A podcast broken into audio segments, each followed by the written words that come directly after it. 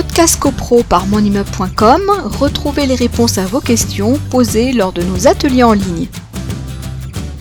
Alors, euh, assistent aux assemblées générales évidemment euh, les copropriétaires euh, ou leurs mandataires. Alors, en matière de mandat, là aussi, il y a une, une nouveauté, à savoir que avant, c'était trois mandats maximum et 5% des droits de vote.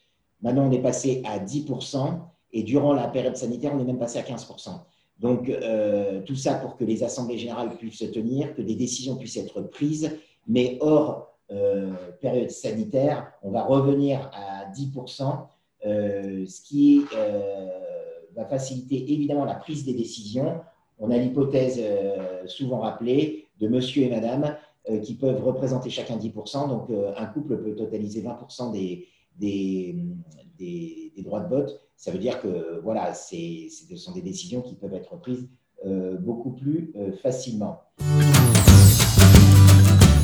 Podcast CoPro par monimmeuble.com, retrouvez les réponses à vos questions posées lors de nos ateliers en ligne.